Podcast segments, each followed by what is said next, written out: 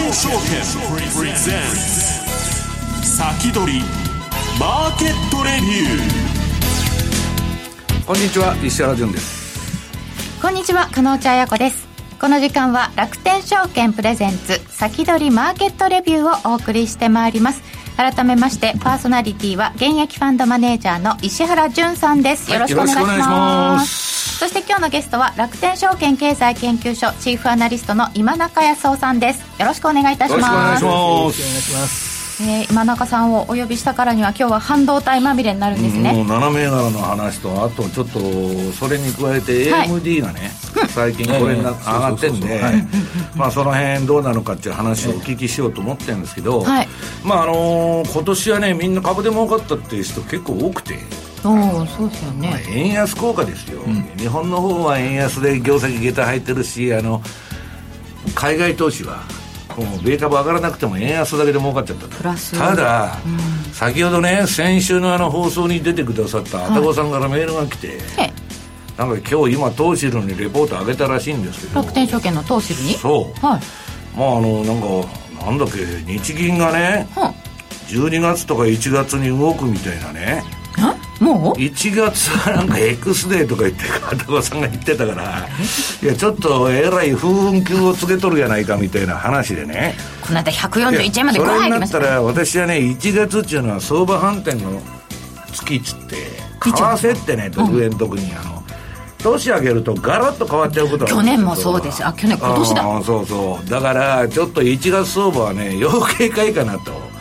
予断を許さないなっていうふうに思ってるんですけどね。ああちょっと天気になるかもしれないまあ上田さん本来あのえっと春と終わってからやるって言ってたんだけどなんだかかんだとか織り込ませようとしてるのがまあ小出しにねなんかやってくる可能性あるんで、ね、ちょっと為替の方を米株投資に置いてもね今若い人の半分全部米株投資なんだって。そうです兄さんもいるけどまあその辺ねだからあのその米株投資って言ったって7銘柄の成績だから、まあ、今中さんに今日はその7銘柄私もチャート持ってきたんですけど、はい、じっくり先行きを聞いてみたいと思います、はい、伺いたいと思います、えー、この番組は YouTube ライブでも同時配信しています。動画配信についてはラジオ日経番組サイトからご覧いただけます。番組ホームページからは随時ご質問など受け付けています。番組宛てメール送信フォームからお願いいたします今日も投資に役立つ話題厳選してお送りしてまいります。それでは進めてまいりましょう。この番組は楽天証券の提供でお送りいたします。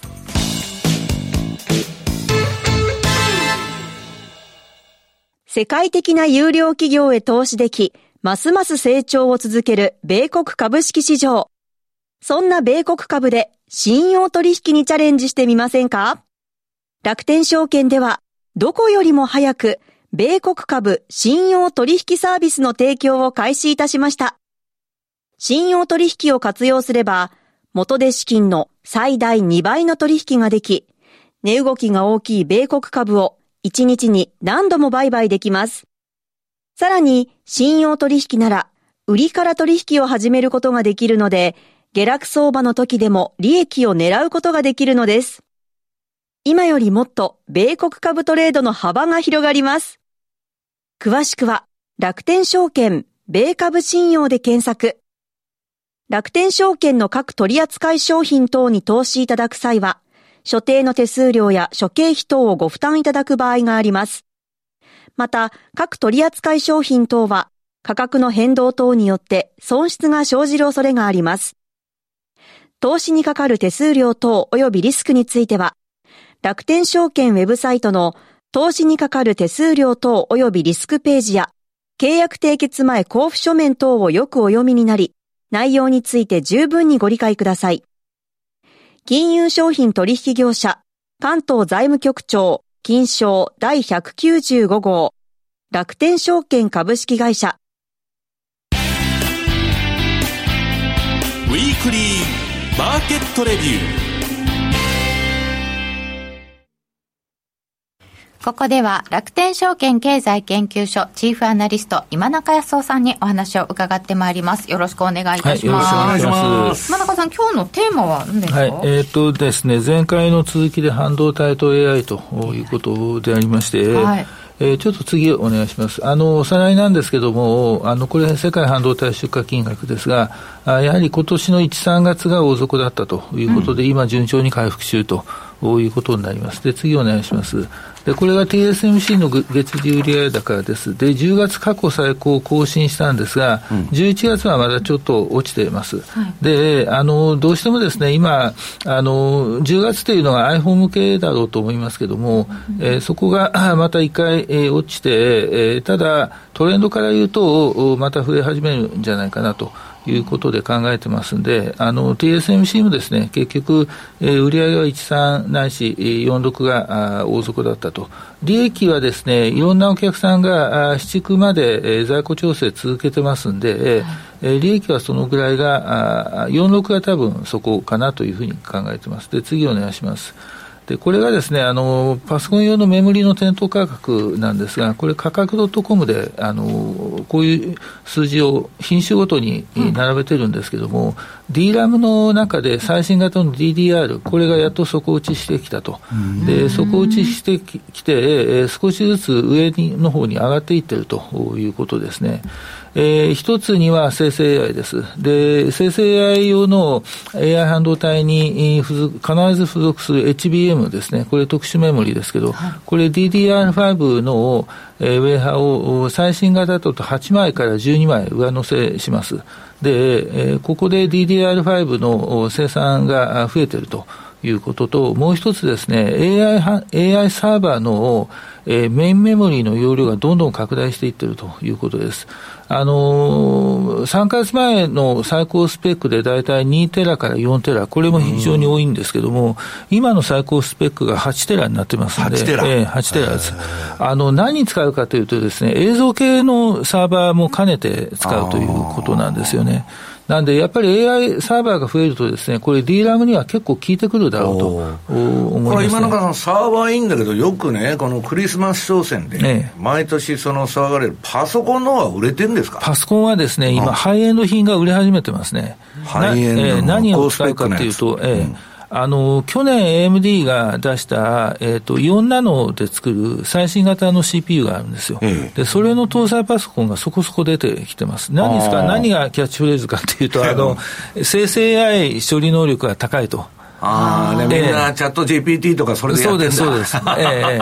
そう変わらないとは思うんですけども、それでも今それが流行りなんですよ。それを打ち出すと売れるんですよね。えー、まあだからチャット GPT T でもあのテテキストベースのいろんなあれはともかく、ええ、その画像だとか、そっちの方行くと、やっぱりメモリいや、メモリが食いますね、メモリ食います。ええで、あの、あとですね、やっぱり AMD の在庫調整、あの、過去1年間非常に厳しいものをやりましたんで、今市場が多分カラカラになってるんじゃないですかね。えー、それは DRAM に効いてますね。はい。で、次お願いします。で、じゃあ設備投資どうかというと、この日本製半導体製造装置の売上高、えっと、10月までなんですけども、これだけだとですね、まだちょっとそこに行くかもしれないんですが、流れを見ると次をお願いします。えー、ガファムの中の、えー、設備投資が大きい4社ですね、えー、これが46で、えー、あの設備投資が底打ち、でもう各社とも増やしますと、何を増やすかというと、AI サーバー、それからネットワークの強化、それから情報システムの強化と。ういうことですね。なんで、えー、流れとしては、あの、設備投資回復というふうに考えておいていいだろうと思います。で、次お願いします。で、これが NVIDIA の AI 用 GPU のロードマップでありまして、10月1日付で彼らの、えー、なぜか投資家向けの、えー、資料の中に入ってたと。ということで、えー、話題になっているということですね。で、今の主力機種が H100、これも世界中で人気で品薄なんですが、うん、えー、来年に、えー、の前半になると思いますが、H200、これ H100 のメモリを増、あの、HBM のメモリを増強したやつです。これを出して、えー、その次に B100、えー、これは次世代版です。えー、これを出すと。で、それから25年にあって X100 を出すと。いうことです。で、この B100 が TSMC3 なので、えー、生産して、投入時期が、えー、4、6月だというのが一部の報道で、えー、出てます。うん、で、順次、その下位機種と上位機種も同時に出すと。いうことですね。まあ、これ何を意味するかというと、えー、一つにはですね、これ、G、あの、NVIDIA って AIOGP のロードマップ、これまで出してこなかったんで、うん、やっぱりこれだけその人気になってくると、やっぱり出さないといけないということと、うん、もう一つは AMD 対策と。いうことはあるだろうと思います。で、次お願いします。これが性能差で、A100 に対して H100、これ推論性能ですけども、11倍であると。で、H200 が18倍で、えー、B100 が H200 の倍以上になるというのが、大体グラフからあ読み取ります。ただ、この倍以上というのは、どの程度の倍以上というのは、えー、まだ分かっていないということですね。で、次お願いします。まああのー、こういうことで、NVIDIA の、えー、業績イコール生成 AI 用の、あのー、AI 用の半導体の、えー、市場と考えておいていいでしょうか、今、NVIDIA が大体市場の8割ぐらい握ってるはずなんで、まあ、ということで、次お願いします。業績としては、あ比較的好調、あのいあの引き続き好調ということなんですが、えー、次お願いします。AMD をどう評価するかと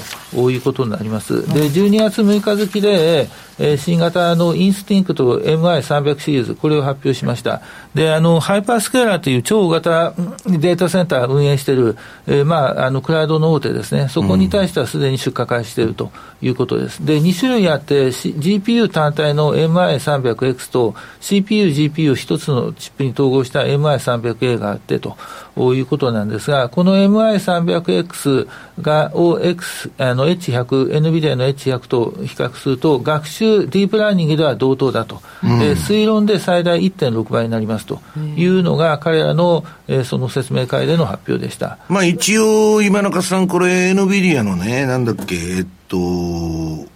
チップに匹敵するって自分たちでは言ってるんですけど、そうです。本当に匹敵してるこれはですね、あのー、この AMD 以外の会社がベンチマークテストをこれからやると思います。それ見ないと何とも言えません。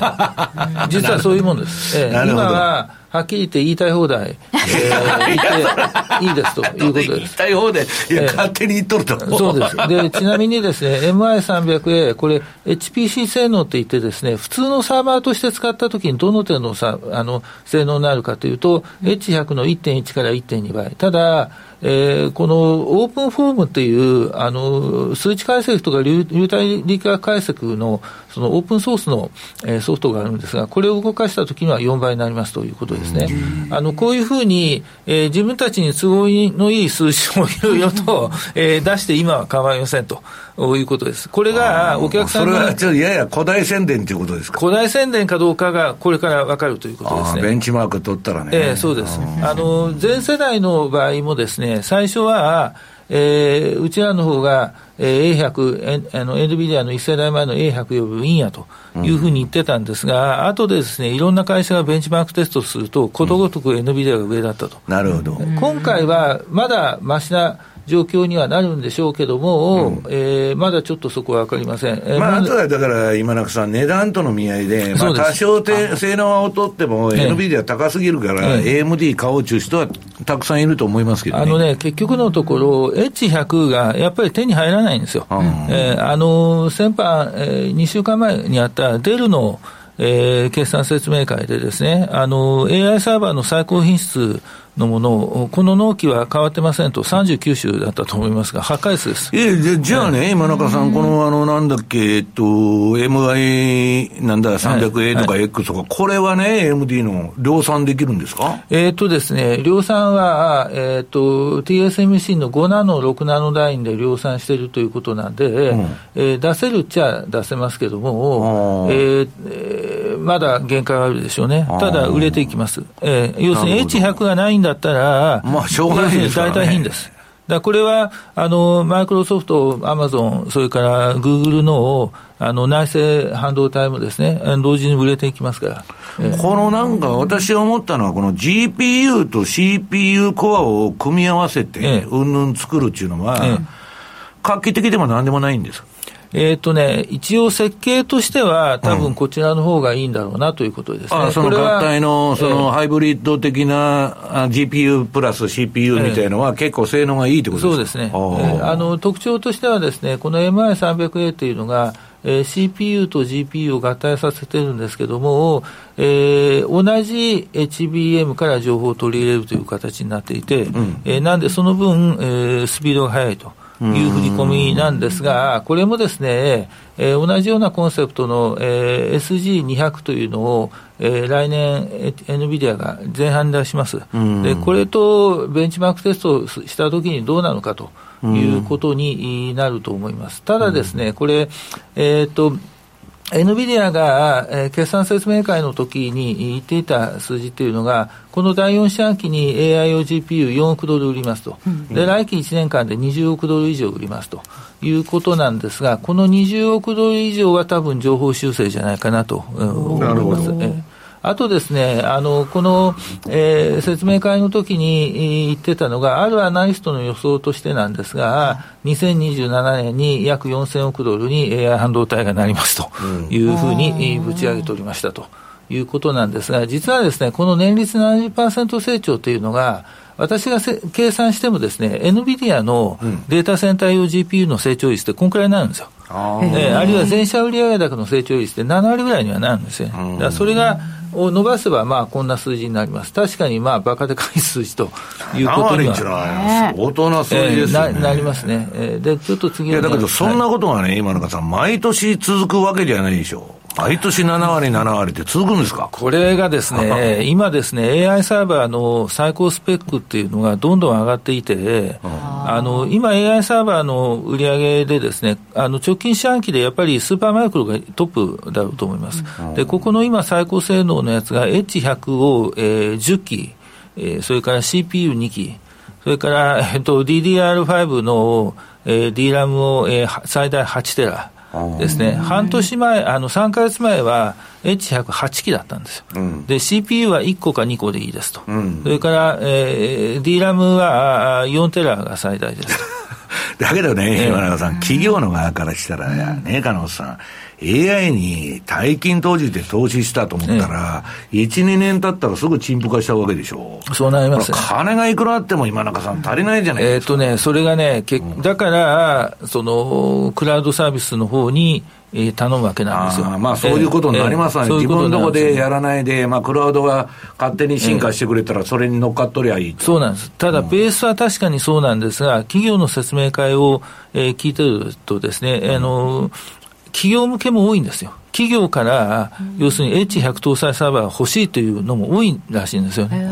これはスーパーマイクロの説明会の時に言ってましたね。それは今中さん、クラウドでやりたくない理由っていうのはあるんですか？えっ、と、一つは秘密保持。いうことでしょうね、えー、おそらくは、えー、あとやっぱり、大きい会社の場合は自分でやってみたいというのはあるかもしれません。金が余ってるとです金が余ってるんじゃなくてですね、あの、例えば、えー、映像とか画像生成とか、そういうものをメインに使う場合ですね、あのこのですね、スペックの非常に高いやつも、やっぱり説明書きにはですね、そのビデオ、ビジュアル、うん、そういうものに適しているっていうような。まあ、えー、だからそういうところに早く参入して市場を制したいみたいな勢力がたくさんある。いるってことですよね、ええやっぱりここはあの誰が見ても絶好のチャンスと、えー、もうこれですね、これだけのスペックでメモリー、これ、スーパーコンピューターより多分大きいメモリーになると思いますけども、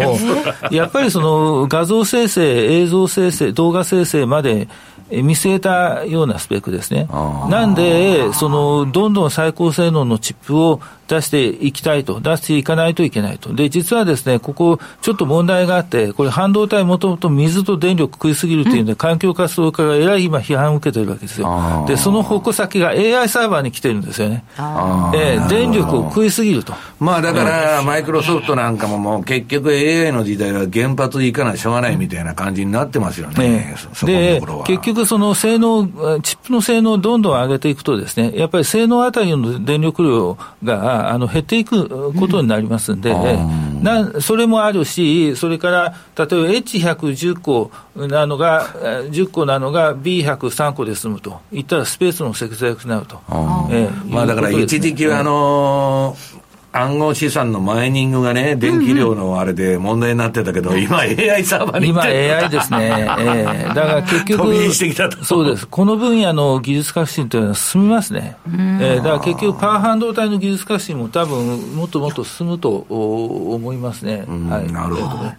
えー、それでちょっと次お願いしたいんですが、まあ、あのこれ、AMD の、もともと、えっ、ー、と、2月前かな、説明会の時の数字なんですが、えー、次お願いします。はい。あの、このデータセンターがやっぱり基軸になるということになろうかなと思います。で、次お願いします。はい。えー、ゲームとかエンペレットです。旧ザイリンクスが今ちょっとへたってきているというのがマイナス要因なんですが、次お願いします。えー、っとですね、あのー、来期の予想なんですが、あの、今のところ私がやっている予想よりは、おそらく上乗せになるだろうと思います。ただ、どの程度上乗せになるのか、あの20億ドルって言ってるのが、例えば倍になるというのか、5割増しで止まるのか、そこはまだちょっと分かりません、これ、当然 TSMC の生産能力の問題にもなるとでも今のところ、この AI のね、チップの中で、まあ、あの NVIDIA はまあ一人勝ちみたいなあれだったんだけど、AMD はやっぱかなり迫ってきたっていう感じですよね。AMD は迫るでしょうね、みんな買いますよ。あとはどこがあるんですか、そのサムソンとか。その辺はどうなんですか？あとはあの内製チップです。えー、グーグル、アマゾン、それからマイクロソフトもやるって言ってるまあ自分たちで彼らがやってるチップ、えー、まあ、最近いろいろあの写真がバンバン出回ってますけど、えーえー、あの性能が低くてもないよりはましということです。まあ自社開発せざるを得ないところまで追い込まれとるんです、ね、グーグルとアマゾンは自社開発しててよかったんですよ。客が離れなくてよかったんですよ、ええ、もちろん彼らもあの自分とこの自社開発はちゃんとありますと、チップちゃんとあります、でその下に H100 もちゃんとありますって書いてあるわけですよ。ええ。でも圧倒的に H100 足り足りないんですね。H100 は足りないですね。で、次お願いします。はい。もっとたくさん作れないもんで、あの、増産に向けた動きがやっと、できてきたということなんですね。で、これまでボトルネックになってたのが、ちょっとあの真ん中に書いてある HBM です。で、この HBM っていうのがですね、えっ、ー、と、DDR5 のウェーハーを、えー、8枚ないし12枚重ねます。うん、えー、で、えー、ボンディング装置って言って、これ東京エレクトロンが今過半数の、えー、シェア持ってますけども、はい、ここで、えー、一回仮接合して、えー、全体を積層するという形をするんですが、このボンディング装置が圧倒的に足りなかったと。で、なぜならば、誰もこんなことになるなんて思っておりませんでした。思ってないから。えー、そうです。あと、あの、アプライドマテリアルズがやってる台とウェーハーを接続するボンディング装置もあるんですけども、これも足りなかったのが、やっと増産はできてきたということです。で、えー、あとは今度は DDR5 のウェーハーの増産をやらないといけないというんで、えー、これの増産対応も今、着々やってきているということで、この HBM についてはですね、どんどん世代が前に進んでます。それから大容量化してます。で、AMD の、あの、えー、MI300 シリーズが H100 よりいいんだと、彼らが言ってる一つの論拠が、この HBM の容量が大きい、大きいというふうに言ってるんですね。それが一つのポイントになると。いうことなんで、この HBM の容量拡大とあの技術進歩というのは、これからももっと拡大するということと、はい、もう一つですね、先ほど言った AI サーバーのそのハイスペック化、うん、それからメインメモリの増強ですね、これが、えー、そろそろ DDR5 の設備投資に来始めているということですね。なんで、えー、例えばテスターとか、えー、ディスコの第3にはあ来始め、あの、おそらく来るだろうと、うん、テスターにはもう来てますね。テスターにはやっぱり、あの、DDR5 のテスト、テスターが増え始めているということですね。あとですね、えー、来年の新型 iPhone が、えー、全部3ナノ化しますから、え？ー、っと、3ナノの増産、それから NVIDIA の B100 は本当に3ナノということになるんだったら、これもプラスで、えー、あと、えー、昨年、昨年じゃない、今年の秋に、あの、Mac が3ナノ化しました、M3 ですね。これが来年おそらく、えー、今結構ですね、パソコンでも世代がどんどん進んでいきますんで、えー、3ナノのチップ、おそらく出てくるだろうとその今永さん、アップルの来年の新型の3ナノっていうのは、いつ出るんですか？ああの M3 はもう出てますよ。M3 が出て、えー、M310 月だった。9月だ。った9月か10月に、えー、iPhone も出てくるということでもう私の手の中にも3ナノが来るかと思うとびっくりでございます。一回進化止まりなんですか？えー、っとですね3ナノの次がえー えー、2ナノのチップに置き換えるのが26年の、えー、あそこまでは、あなるほど、はい、続きはまた後ほど伺います。以上、ウィークリーマーケットレビューでした。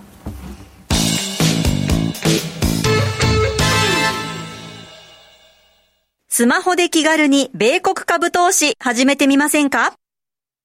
高機能で使いやすい iSpeed なら、お使いのスマートフォンで米国株式のお取引が気軽にできるんです。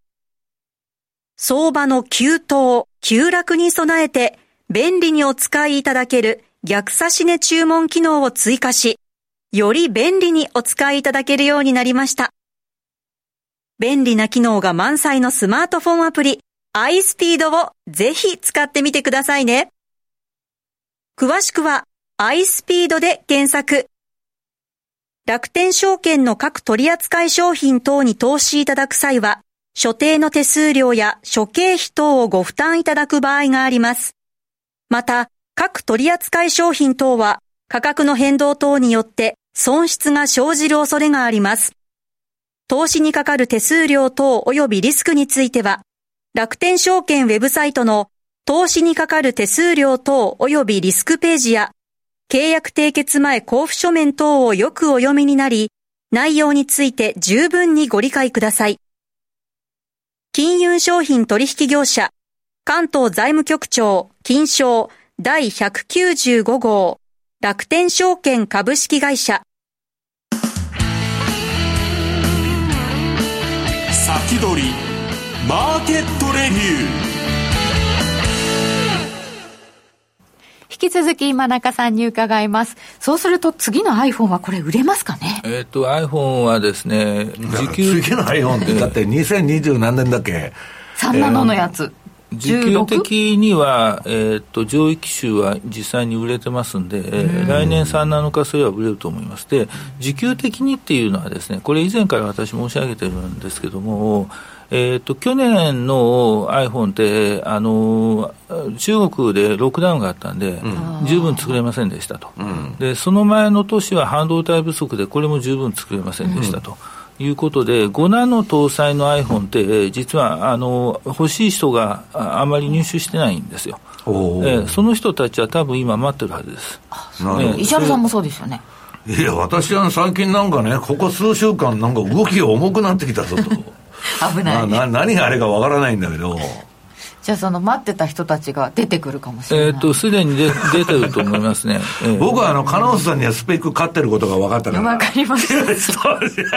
た。もっと前の使ってるっていうことが。いや、でも、あの、それがあって、AI サーバーもあってっていうと、もう来年は本当に、いい需要はえっ、と、設備投資はかなり来ると考えておいていいです。で、えー、ただですね、製造装置メーカー側で歯切れが悪いのが、1、3月から本格的になるのか、4、6月から本格的になるのかというのは会社によって違います。